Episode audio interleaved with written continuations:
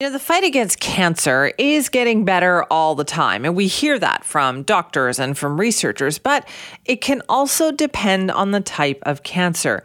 Some types have a higher profile and get more attention, more research dollars, like breast cancer or lung cancer. But what about something like bladder cancer? It is the 10th most common cancer in the world. And yet, still to this day, one of the main ways of treating bladder cancer is to just remove the bladder. But for thousands of Canadians each year who are diagnosed with bladder cancer, is there not a better way? Well, there might be. We're going to talk about that right now. Roger White joins us now, President and CEO of Theralase Technologies. Roger, thanks for being here. My pleasure, Simi. Thank you. So tell me about the work that's being done in bladder cancer. Well, the work that we're doing in bladder cancer is we're trying not to destroy healthy cells. The, the standard of care, as you pointed out, is a radical cystectomy if the patient is what's called BCG unresponsive. So BCG is a bacteria that was originally developed um, for tuberculosis, Bacillus calmette-guerin, and it's the standard of care for treating. So for patients that fail that standard, uh, they're looking at radical cystectomy, so removing the bladder and the associated lymph nodes and vessels and organs. So quite an invasive surgery. So what we're looking to do is to destroy just the cancer, but to keep the bladder and the function for the quality of life of the patient. So we've developed these light sensitive molecules that have an affinity for cancer cells. So they locate to the bladder cancer cells, not to the healthy cells. And then once they're inside the cancer cells, we can activate them with light and they destroy the cancer cell without hurting the healthy cells and the, the patient's in and out in a, in a one day procedure. Okay, but how do you do that given that in some of these, a lot of these bladder cancer uh, cases, the, the cancer has actually dug itself right into the bladder cancer wall, which can make very difficult to get access?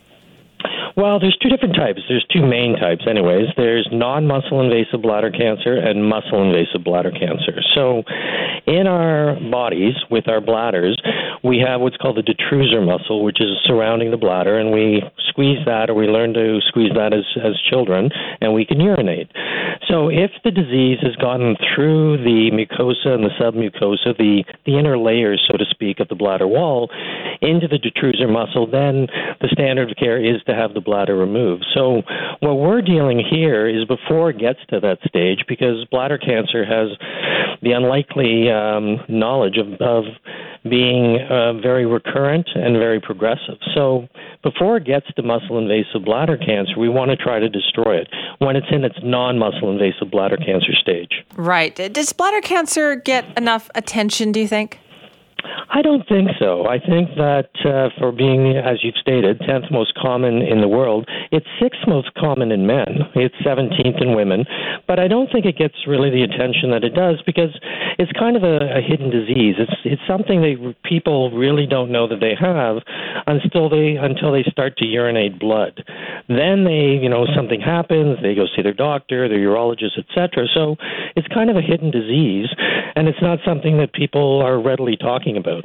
Yeah, let's talk a little bit more about the light therapy there because it seems to me there has been some talk about using light therapy in cancer treatment for for decades now, but are we getting closer to making this much more effective?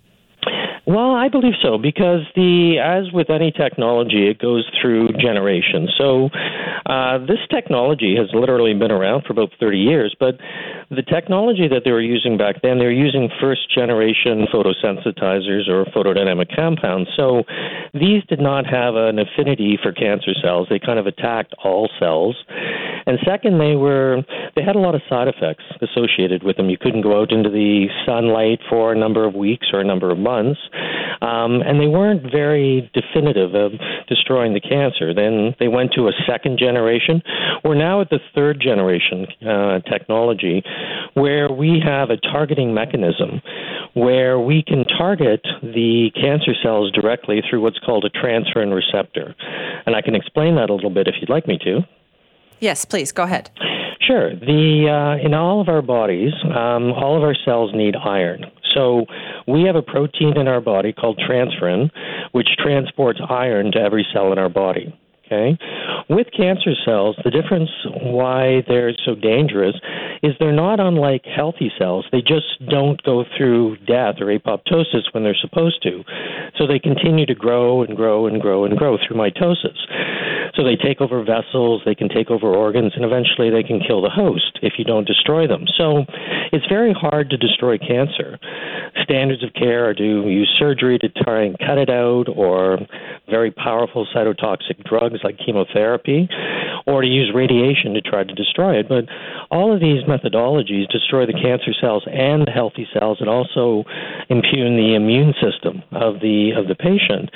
What we're looking to do is to just target those cancer cells. So we target what is most important in a cancer cell is its high mitotic growth rate. So it has a lot more transferrin receptors, they're called, around the cancer cell. So they have 20 to 100 times more. What we do is that iron is very similar to our drug, which is a ruthenium based drug, and transferrin binds to our molecule and it transports it preferentially to cancer cells, almost uh, like a Trojan horse being that the transferrin is the transport molecule that takes it to the cancer cells specifically, not to healthy cells. Once it's at the cancer cell site and it's been engulfed inside the cancer cell, we can now light activate it to destroy it. So the beauty here is to destroy the cancer, not the healthy cells, and preserve the immune system of the patient. Right. Okay. What does it take to get something like this moving forward, Roger? Like what, the, doing this kind of research in Canada, how challenging is it? I think it's very challenging. It's very time consuming and very expensive. The regulatory authorities, Health Canada in the United States, it's the FDA, uh, they have very strict rules on it. So you have to go through drug discovery, you go through in vitro work, in vivo work. So you're looking with cells, you're working on technology. You have to go through toxicology analysis, you have to go through a number of, of stages phase one, phase two, phase three. So the whole process for bringing a drug from discovery through to commercialization, uh, they estimate to be about 15 years from start to finish and cost about 1.4 billion US dollars in order to get it there. So it's very, very difficult to get it through. There has to be checks and balances. Obviously, you have to make sure that your drug is safe and it's effective. But I think there's obviously ways that things could be sped up, and I, I think Health Canada and FDA are doing that. They're trying to address unmet needs and they're trying to address diseases which are they don't have a good solution for or the medical community doesn't have a good solution for. So there are different aspects that can move you forward faster in the process, but it's still quite an arduous road. Right. So by focusing on something like bladder cancer that doesn't get as much attention, is that a way to say, hey, hey, we're working on this, we need a bit of a fast track? Um, yes and no. The, in the United States, they, they have fast track, they have breakthrough designation, accelerated approval, and another one called priority review. Um, in the um, Health Canada, they don't have those same uh, terminologies, but there are ways if you're looking at specific um, groups of patients that are, are what are called unmet needs. For example, in our group, we deal with BCG, Bacillus Calmette-Guerin, unresponsive.